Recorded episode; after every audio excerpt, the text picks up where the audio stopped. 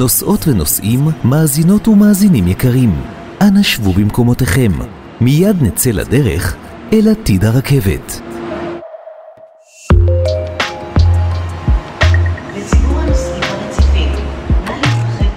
ברוכים הבאים לפודקאסט של רכבת ישראל. בפרק הזה נצא למסע אל עתיד הרכבת. נדבר עם האנשים שעומדים בחזית הפרויקטים הכי מעניינים וחשובים בה, ונשמע איך התחבורה במדינה שלנו תראה בעוד שנתיים, ארבע ואפילו עשרים שנה מהיום. הביקוש ברכבת הולך אה, לגדול בצורה משמעותית אה, בשנים הבאות, ואנחנו פועלים בחזיתות אה, רבות מול גורמי ממשלה, מול גורמי הנדסה, כדי שבאמת נוכל לממש את התחזית שלנו. תציג את עצמך בבקשה. קוראים לי יוסי נבון, אני מנהל את התכנון התפעולי הרב-שנתי ברכבת ישראל. היחידה למעשה אמונה על גיבוש השירות העתידי, כנגזרת של הביקוש, שזה למעשה המניע אותנו, וההנחיות של הממשלה במסגרת תוכניות ממשלה ובמסגרת ההנחיות של ההנהלה. בהתאם לכך, יש לנו למעשה ראייה רחבה על כל הרשת ועל כל מה שמשתמע מכך. כמו שיוסי מספר, לפי התחזיות הקיימות, הביקוש לשימוש ברכבת בשנים הבאות עומד לעלות באופן משמעותי מאוד. אנחנו אה, מאוד מקווים שלמרות הקורונה, הביקוש יחזור להיות כמו שהיה לפני הקורונה, ושאנחנו אה, צופים אה, לסיים את שנת 2025 עם סדר גודל של 106 מיליון נסיעות בשנה. וכמובן, כשאנחנו מסתכלים על החומש הבא, 2029, כבר להגדיל את זה בצורה מאוד משמעותית ל-167 מיליון נסיעות בשנה. ל-2030 אנחנו כבר צופים סדר גודל של 250 מיליון נסיעות בשנה, ואת שנת 2040 אנחנו כבר מדברים על 300, 310 מיליון נסיעות בשנה. יותר מפי ארבע מהשנה הנורמלית האחרונה. ממש ככה. ולמרות כל ההיערכות הגדולה שאנחנו עושים בכל החזיתות כדי, כדי לתת מענה לביקוש, אנחנו צופים לפחות בחומש הבא עד שנת 2029, שהרכבות תמשכנה להיות אה, עמוסות אה, מאוד, כי צריך להבין, הביקוש אה, לא גדל ביחס ישר לפיתוח של תשתיות, תשתיות זה לוקח זמן, וגם אחרי שיש לנו תשתיות צריך להביא ציוד נייד, אה, רף קיבולת שיש בו הרבה מושבים. זאת אומרת, אנחנו צופים שבחומש הבא, למרות הגידול המשמעותי, עדיין הרכבות יהיו עמוסות לפחות בשעות השיא.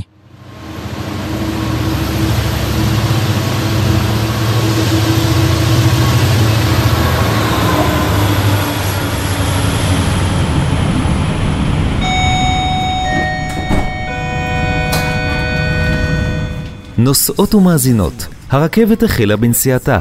התחנה הקרובה, שנת 2024.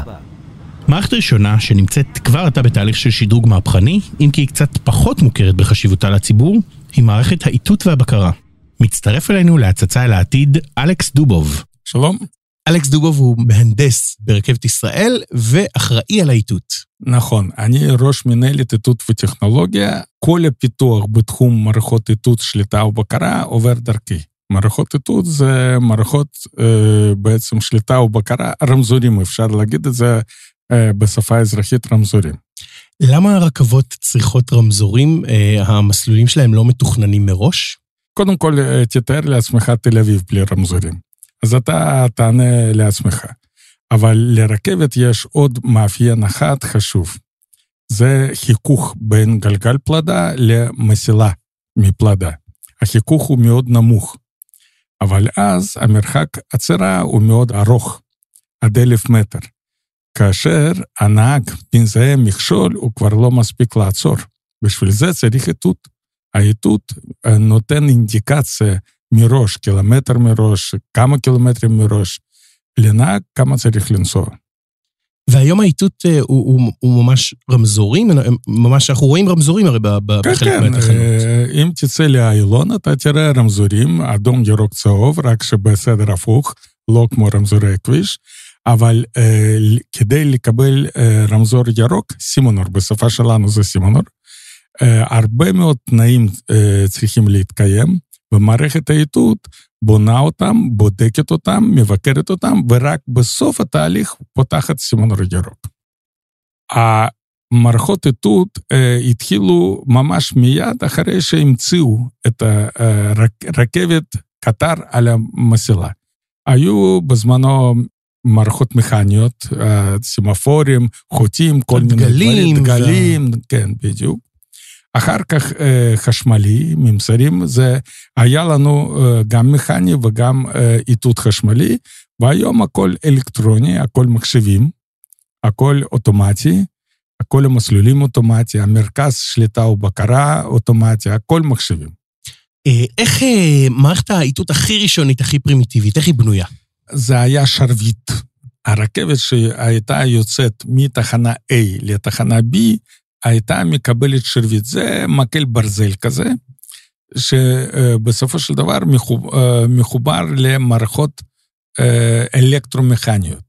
אם נהג אחד קיבל שרביט, לא ניתן להוציא שרביט נוסף לרכבת נוספת. זה היה... כאילו המפתח עם ה... ממש ככה. המפתח שתלוי על הטסה. כן, כן, כן.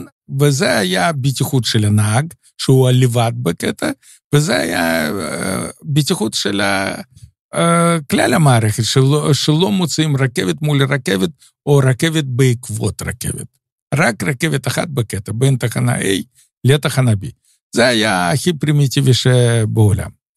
אחר כך זה התפתח והתפתח על המחשוב כמו שיש היום, טייס אוטומטי. זה כמו הצדף בבעל זבוב, רק מי שמחזיק את הצדף רשאי לדבר. דומה, בסדר, דומה. האיתות החשמלי בישראל הראשון הופיע באמצע שנות 50 במסגרת השילומים מגרמניה. אז האיתות החשמלי זה איתות שממש משתמש ברכבת עצמה כרכיב בתוך המערכת. על המסילה מותקנים כל מיני אלמנטים, מערכות, לזיהוי הרכבת. זה מוני צירים. בסופו של דבר זו מערכת שסופרת כמה גלגלים נכנסו למקטע וכמה גלגלים יצאו מהמקטע. זה לפי מגע? זה לפי לא, משקל? זה אינדוקציה. לא, לא. החשמלי. זה, חשמלי זה אינדוקציה. זה הגלגל חוצה את הקווים האינדוקטיביים, ואז מערכת סופרת. ואז עברנו בשנות ה-90 מהאיתות החשמלי לאיתות האלקטרוני. כן. עברנו, אנחנו כבר בשלבי סיום. בשנת 23 אנחנו כבר נסיים להחליף את כל האיתות חשמלי, הוא כבר אחרי end of life, ואנחנו בפרויקט הזה, בשלבי סיום. אז בימים אלו אתם עובדים על שילוב מערכת איתות חדשה ומתקדמת יותר. איך קוראים למערכת הזאת?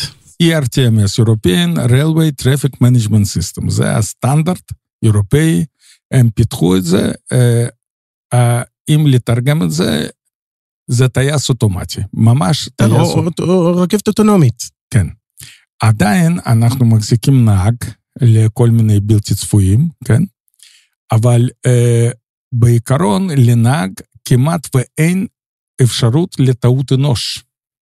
המערכת מבקרת אותו כל הזמן, באונליין. המערכת מורכבת ממחשב בתשתית, ממחשב בקטר, והקשר ביניהם זה קשר סולולרי GSMR. ויש עדיין מרכזי בקרה ש, ששולטים על כל התנועה כן. ובמבט על. זה בעצם, האוטונומיה לא נמצאת בקרון, אלא במרכז הבקרה. נכון. יש לנו uh, מרכז uh, עיקרי, היום הוא בחיפה, במרכז uh, רזרבי בלוד, אנחנו מתכננים דווקא להפוך את הלוד לעיקרי וחיפה לרזרבי, והכל מנוהל משם. עכשיו, המערכת ERTMS, ETCS, זה אמצעי להעביר מידע ממרכז לקטר, ישירות לקטר, ונהג אחראי רק לתת גז. ומה היתרונות שלה לנוסעים? יותר דיוק. קודם כל, יותר בטיחות, והעיקר העיקר, בסוף 23, אחרי שאנחנו נתקין בכל הקטרים שלנו את המערכת, אנחנו נוכל להגדיל קיבולת בצווארי בקבוק. הצוואר בקבוק קריטי זה בתל אביב, באיילון. מבלי פתיחת צווארי בקבוק, הרכבת לא יכולה להתפתח, ולהוסיף מסילות זה יקר מאוד, ולוקח זמן ארוך מאוד. אז מערכת איתות, פשוט בגלל שהיא יותר מהירה ויותר מדויקת, אז אפשר בעצם לעשות רכבות שהן יותר סמוכות זו לזו מבחינת זמנים. נכון מאוד. זה כמו בכביש 6, אני תמיד נותן את הדוגמה. ה-ITCS זה הראש שלנו. הנהג לא מחזיק 80 מטר מהרכב שלפניו. הנהג מחזיק 20 מטר, זה תלוי נהג, יכול להיות גם 10. והוא בראש מחשב את המהירות שלו, מהירות של הרכב שלפניו, זמן תגובה, מרחק עצירה, בלימה וכולי וכולי, ואז הוא מאפשר לעצמו לנסוע במרחק של 20 מטר בלבד. ככה מגדילים את הקיבולת. המערכת הזאת לא משנה את מרחק הבלימה. נכון. פיזיקה עדיין... אה, פיזיקה עדיין אה. קיימת, כן. אה, עוד לא הצלחנו לשנות. אבל אנחנו יכולים לכוון את מרחק הבלימה לפי המהירות, דבר שהיום אנחנו לא מסוגלים לעשות. אבל מרחק הבלימה במהירות המקסימלית 160 קמ"ש, כן, אלף מטר. אבל אם אני נוסע באילון 50 קמ"ש, אני לא צריך להחזיק אלף מטר בין הרכבות, אני יכול פחות. ובאזור התחנות הרכבת נוסעת 20 קמ"ש. אז אנחנו תכננו קטעים של 300-400 מטר, וזה מגדיל קיבולת. אז הם לוקחים את המקסימום. כן, אנחנו לוקחים את הבטיחות במקסימום, אלף מטר. במערכת החדשה אני יכול גם לעשות 300 מטר, איפה שרכבת נוסעת 30-40 קמ"ש. אין, אין צורך באלף מטר. מתי היא תתחיל לפעול? לפעול מסחרי כבר משנה הבאה. זה קרוב מאוד. אנחנו כבר בסיום הטסטים. ב-2022 אנחנו נפעיל את מרכז הרשת פה באיילון, בין הרצליה למודיעין וירושלים האומה. ב-23 אנחנו נסיים את retrofit, הסבה של כל הנייד למערכת חדשה, ונוכל להגדיל את הקיבולת באיילון. כל הפרויקט הוא לא יסתיים לעולם, כי זה פרויקט שמתקדם. יש גרסאות כבר חדשות שבודקים. אתם גם מורידים עדכוני תוכנה? כן, כן. ואז עושים איזה ריסטארט לרכבת. זה הכל תוכנה, כן. מתי תהיה רכבת בלי נהג? אה, בישראל. לא רואה בינתיים, אבל אה, רכבת אה, עם מערכות שליטה כמו טייס אוטומטי, זה יהיה כבר בסוף העשור, אבל נהג בינתיים באירופה ובעולם החליטו לא לוותר על הנהגים, מסיבות uh, מאוד פשוטות פרוזאיות, שיש בלתי צפוי, בעלי חיים על המסילה, בן אדם פתאום יכול להופיע על המסילה וכולי וכולי. אז החליטו שנהגים נשארים ברכבות לצורך זה. אנחנו פסיכולוגית, אם נראה קטר בלי נהג, זה, זה יכול להטריד אותנו. זה גם, יכול כאילו... גם פסיכולוגית זה יכול להטריד, אבל הנוסע לא רואה בעצם נהג, נהג נמצא אה, בקבינה של קטר, לא רואים אותו. אבל עדי, אה, עדיין החליטו לא לוותר על נהגים ברכבות. במטרו, רק במטרו התחילו לבדוק את זה, אבל זה ממש, לא נראה את זה באירופה הרבה, אם בכלל. אלכס דובוב, ראש מנהלת איתות וטכנולוגיה ברכבת ישראל, תודה רבה לך. תודה לך. או מערכת האיתות החדשה היא מערכת, בראש ובראשונה מערכת בטיחותית, שאמורה לשפר את בטיחות התנועה. אבל מההיבט שלנו, כמי שאמון על גיבוש השירות העתידי, אנחנו מסתכלים מה זה נותן לנו מבחינת השירות. היום צוואר הבקבוק של הרשת המסילתית זה פרוזדור איילון, מתחנת הרצליה עד צומת גנות.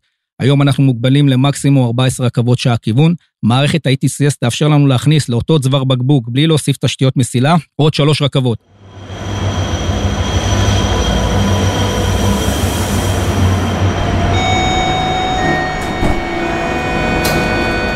נוסעים נכבדים, הרכבת תמשיך בנסיעתה לתחנה הבאה, שנת 2026.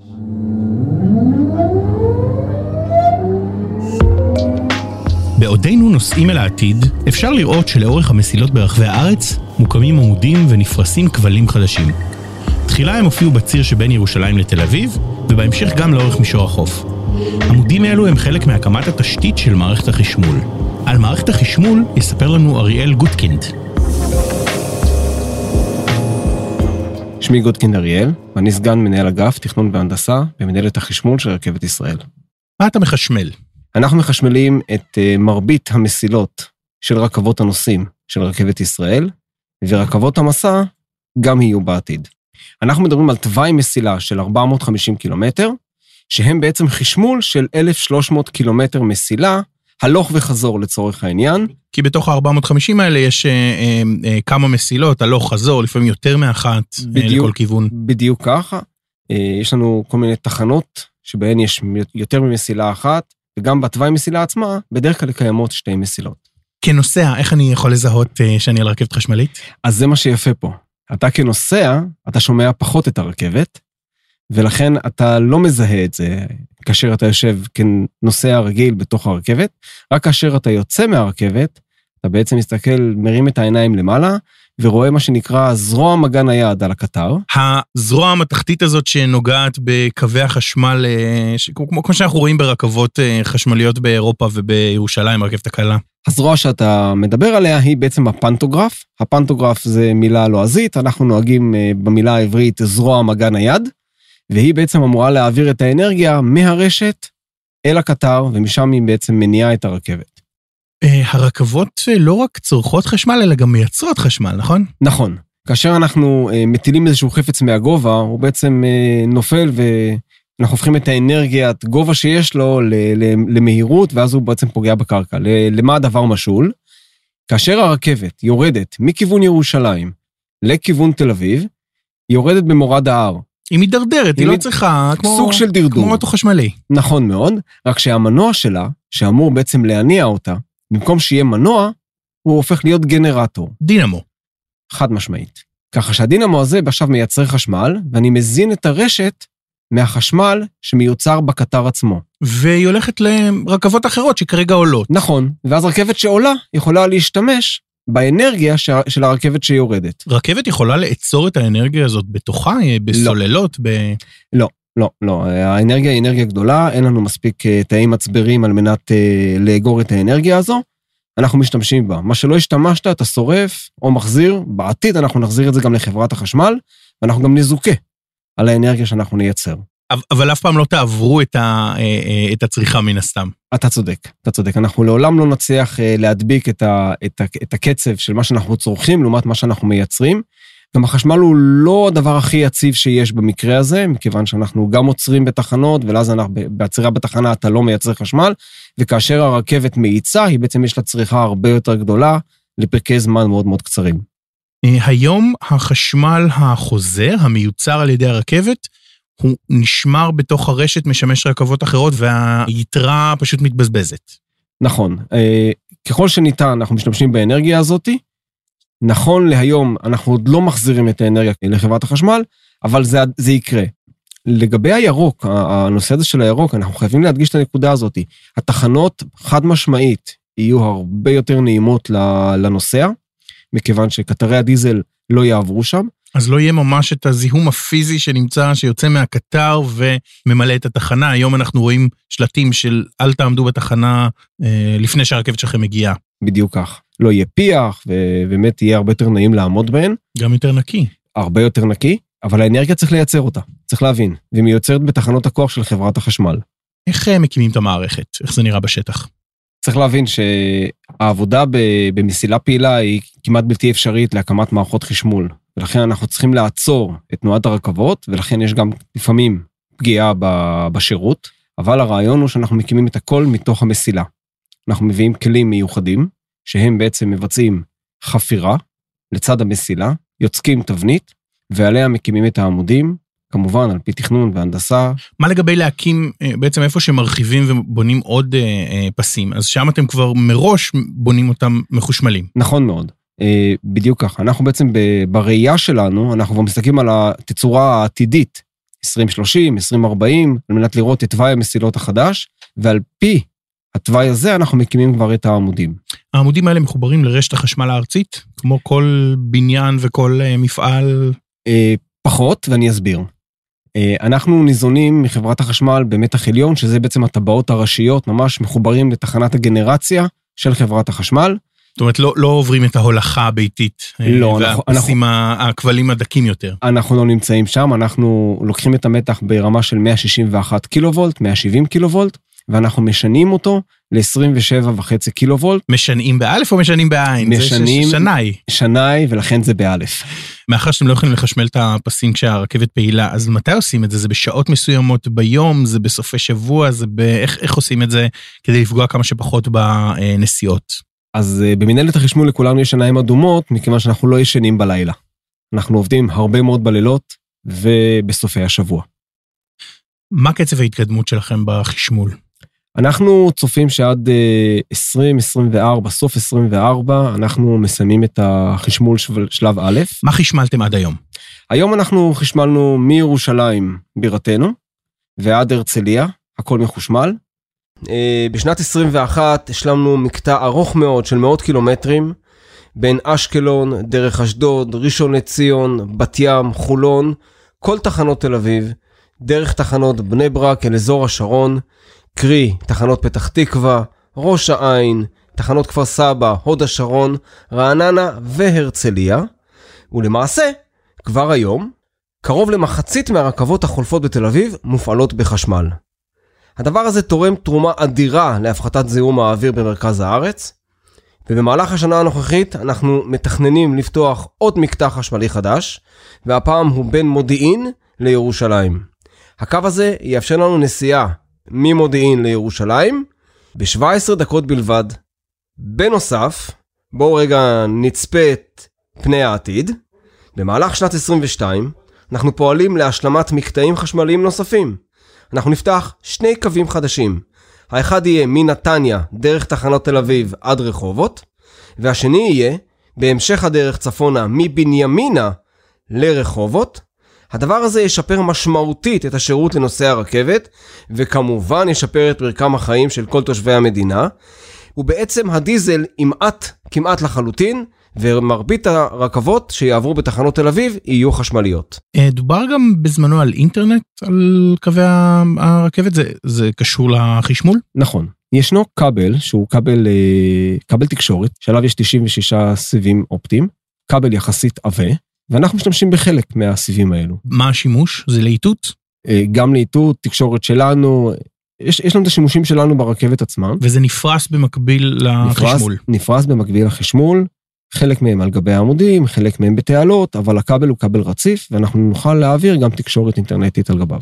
ואתם תוכלו להיות גם ספק אינטרנט? הסיב הזה הוא משמעותי בגודלו מהבחינה הזאת? כן, אבל הרכבת היא לא, זה לא ההארדקור שלה, של uh, תשתית אינטרנטית. אם יהיה ספק אחר שירצה לעבוד על התשתית שלנו, אנחנו בהחלט uh, נשמח לספק שירותי uh, העברת מידע. אז אם אנחנו מסתכלים על עתיד מאוד אופטימי, הרכבת היא גם אה, מסיעה אנשים ממקום למקום, אבל גם מייצרת חשמל, גם מספקת אינטרנט. נראה לי שאתם במערכת אוטונומית שאפשר לחיות עליה, כמו ב-Snowpiercer. המערכת אוטונומית שחיה בפני עצמה, נוסעת בלי הפסקה ואין לה תחנות. בוא אני אגדיר את זה אה, במילים אה, שלי, אנחנו חברה מאוד מאוד מאוד אנרגטית. אריאל גוטקינד, סגן מנהל אגף תכנון והנדסה במנהלת החשמול של רכבת ישראל. תודה. אני מודה לכם.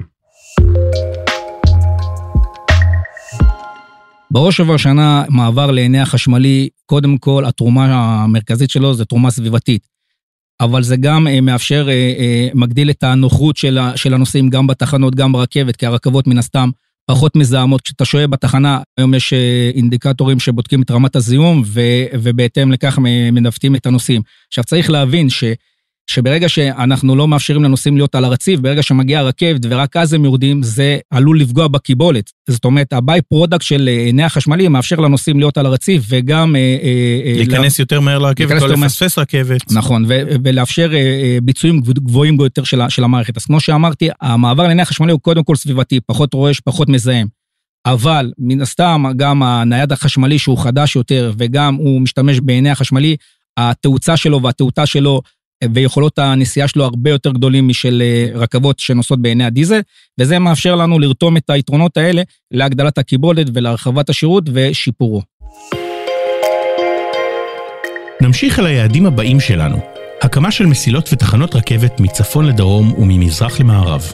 מסילות ותחנות חדשות רבות נמצאות בתהליכי תכנון וביצוע שונים ברחבי הארץ. ניסע לתחנה הבאה שלנו, בשנת 2026, ונוכל לראות בעתיד הלא רחוק את המימוש של חלק מהתוכניות הללו. מבין המסילות המוקמות, אחת מהמרכזיות והחשובות ביותר היא מסילת 431. אנחנו מדברים עם אה, מוטי דבדה, מנהל אגף מסילת 431 ברכבת ישראל. מסילת 431 אה, היא מסילה אה, רוחבית, שבעצם מתחילה ממושל דיין ראשון לציון במערב, וממשיכה לכיוון מזרח עד לעיר רמלה. דרך אה, אה, ראשון לציון, וכמובן תגיע בסופו של דבר לפאתי מודיעין ולקו המהיר לירושלים. בקו בסך הכל יש שתי תחנות אה, חדשות שאנחנו נקים. ראשון ורמלה. נכון. מה האתגרים שאנחנו מוצאים בהקמת אה, מסילת רכבת? מסילה זה התשתית הכי, הכי בסיסית, זה משהו שהבריטים והעות'מאנים השאירו לנו. נ- נכון, אה, והאתגרים, אה, אני, אני מעריך שבתקופת העות'מאנים והבריטים, הסביבה הייתה יותר פנויה. והיה אינטרנט הרבה הרבה יותר איטי. Mm, לגמרי. צריך לזכור, קו רכבת הוא קו אורכי, אוקיי? הוא מתפרס על 30 קילומטרים. ב-30 קילומטרים אתה פוגש המון המון המון בעלי עניין בדרך. צריך לסנכרן, לבצע עבודת סינכרון לכל אורך אה, שלב התכנון ובטח בשלב הביצוע. אה, סינכרון אה, עד כדי שלמות בין כלל הגופים, וזה יכול להגיע לחברות תשתית לאומיות כמו מקורות, חברת חשמל, עיריות למיניהם, דיברת על אתגרים אה, בירוקרטיים, מה עם אתגרים הנדסיים משמעותיים? אחת השיטות המורכבות לביצוע גישור, יש לנו לא מעט קשרים, היא שיטה מאוד מאוד ייחודית, כך שאנחנו נהיה בהפרעה מינימלית למשתמשי הכביש. כלומר, את כל בניית הגשרים שלנו, אנחנו נעשה מתוך השטח של הרכבת, מתוך הרצועה, ולא נצטרך לבצ... לסגור כבישים באופן הרמטי, כן? בשיטות הרבה יותר פשוטות, קונבנציונלית שאנחנו מכירים. זאת אומרת, במקום פיגומים אתם בונים מה... אני- משני אנחנו- הקצוות ומתחברים. נכון. אז מהגשרים למעלה נעבור למנהרות למטה. יש לנו כמה מנהרות אה, בקו, אבל מקרה אחד ספציפי שהוא מאוד מעניין, זה מנהרת מבוא איילון, שבעצם אה, אנחנו קוראים מתחת למחלף מבוא איילון, אה, מחלף מאוד אה, עמוס. בייחוד אה, בשעות הבוקר, ובאמת השקענו לא מעט מחשבה איך אנחנו צולחים את הקטע הזה, שהוא מאוד עמוס אה, בנסועה, ומשפיעים עליו כמה שפחות, לא מפריעים לו.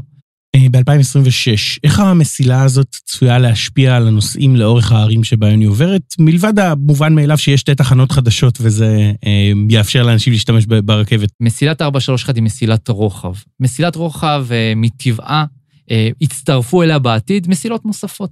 מעבר לזה, מסילת 431 תאפשר אה, גישה ישירה לכל תושבי אה, דרום גוש דן, כלומר אה, ראשון לציון בעיקרה, רמלה, היישובים בסביבה, חיבור ישיר לירושלים. או להפך, בעצם יגיעו לאזור השפלה.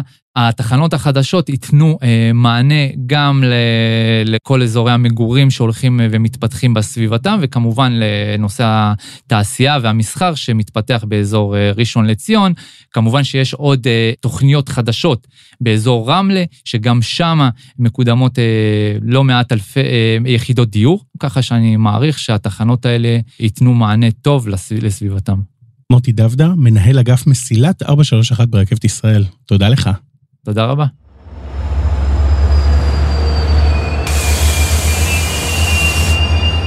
רכבת ישראל מפתחת מסילות חדשות במקומות רבים בארץ.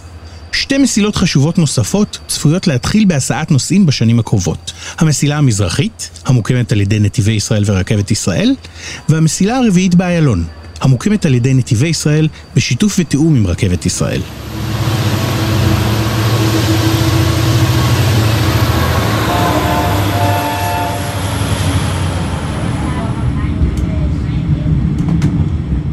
מסילה מוקמת לאורך התוואי של המסילה המזרחית הישנה. התחנה הצפונית ביותר בה היא תחנת חדרה מזרח. משם הרכבות ידרימו אל תחנות רכבת חדשות ומשודרגות.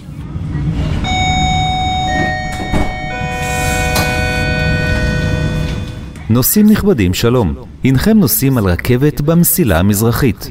הרכבת תעצור בתחנות חדרה מזרח, טייבה, טירה, ראש העין צפון, אלעד, תחנת תעופה ולוד, תחנה אחרונה לרכבת זו.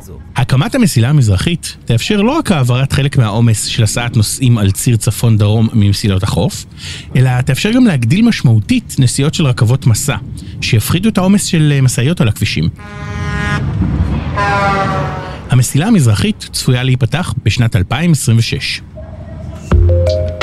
מסילה נוספת שצפויה להיפתח בשנים הקרובות, והיא מהפרויקטים העתידיים החשובים ביותר, היא המסילה הרביעית באיילון. היא מתוכננת להתחיל מתחנת הרצליה שפיים עד צומת גנות. אמנם היא לא מחברת יישובים חדשים, אבל יש לה חשיבות רבה, בגלל שכיום כ-80% מרכבות הנוסעים עוברות בציר תל אביב, שמהווה צוואר בקבוק לנסיעה של הרכבות. המסילה הרביעית תאפשר להוסיף עוד רכבות בציר איילון. בצירוף תוספת הרכבות בציר איילון שהשימוש במערכת האיתות החדשה יאפשר, עד שנת 2028, מספר רכבות הנוסעים שעוברות בתל אביב לכיוון בשעה יעלה מ-14 ל-21. פרויקט נוסף המקודם כיום במרץ הינו הכפלת מסילות החוף בין תל אביב לחיפה. זהו אחד הפרויקטים החשובים ביותר בעשורים הקרובים, שיאפשר הגדלה משמעותית של מספר הרכבות בקווים המבוקשים ביותר של הרכבת, מהצפון למרכז והדרום, ושיפור השירות הרכבתי בכל הארץ. פרויקט זה, יחד עם פרויקט המסילה המזרחית, שתהווה ציר רכבתי נוסף, עתיד לשחרר את צוואר הבקבוק הרכבתי, ועם סיומו יאפשר נסיעה באמצעות רכבות מהירות, שיקצרו את זמן הנסיעה בין חיפה לתל אביב לכחצי שעה.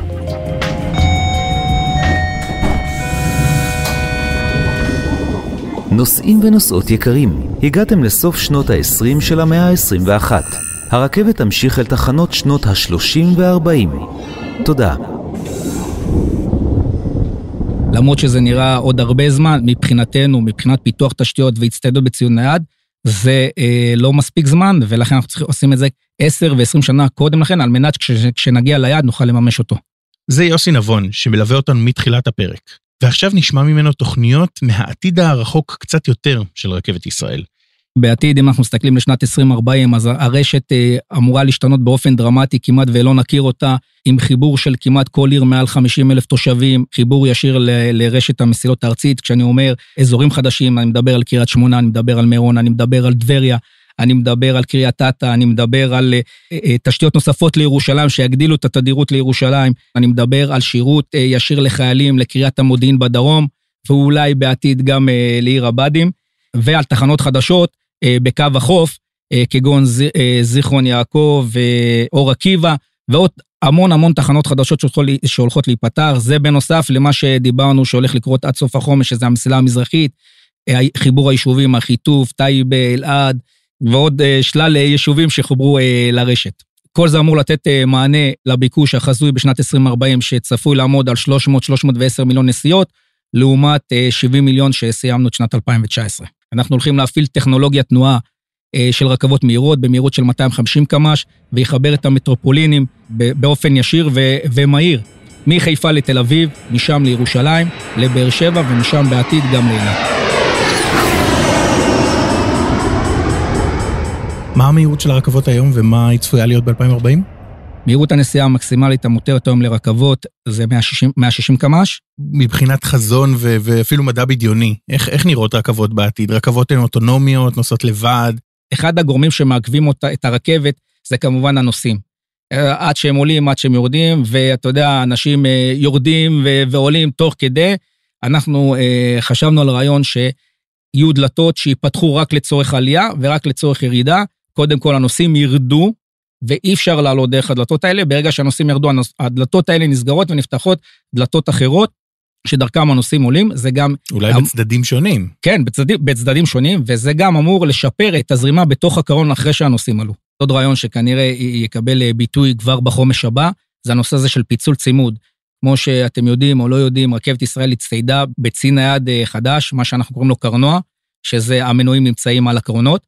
הקרונים האלה מצוידים במצבדים אוטומטיים, ואז אנחנו יכולים להצמיד שתי רכבות ולפצל שתי רכבות בפרקי זמן מאוד קצרים. אני אתן דוגמה, רכבת מגיעה מכרמיאל ורכבת שמגיעה מנהריה, הן נפגשות בחיפה. בחיפה, למשל בתחנת חוף הכרמל, הרכבות האלה יתחברו ביחד וייסעו לתל אביב כרכבת אחת. בתל אביב הרכבות תתפצלנה, אחת תיסענה לירושלים, אחת תיסע לבאר שבע.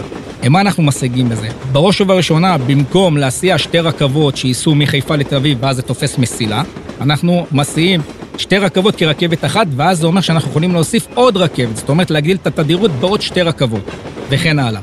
בנוסף, אנחנו מנצלים באופן אה, נכון יותר את צי הנהג, כי למשל, מחיפה לתל אביב הביקוש מאוד גדול, וזה מחייב אותנו להפעיל שתי רכבות צמודות, שתי, שתי סטים אה, צמודים. אם אני מסיע מכרמיאל לדוגמה לחיפה, מערך כפול, עם שני סטים, זה מיותר, כי לא כל המושבים אה, דפוסים, רק בחיפה רוב המושבים דפוסים, ואז זה מאפשר לנו גם לנהל באופן אה, נכון יותר את רמת הקיבולת בתוך הרכבת. ויש עוד הרבה רעיונות.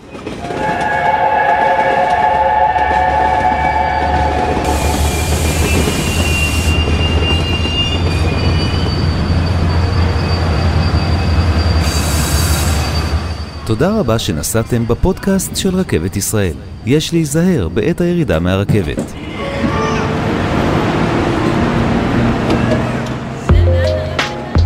זהו, הגענו לשנת 2040.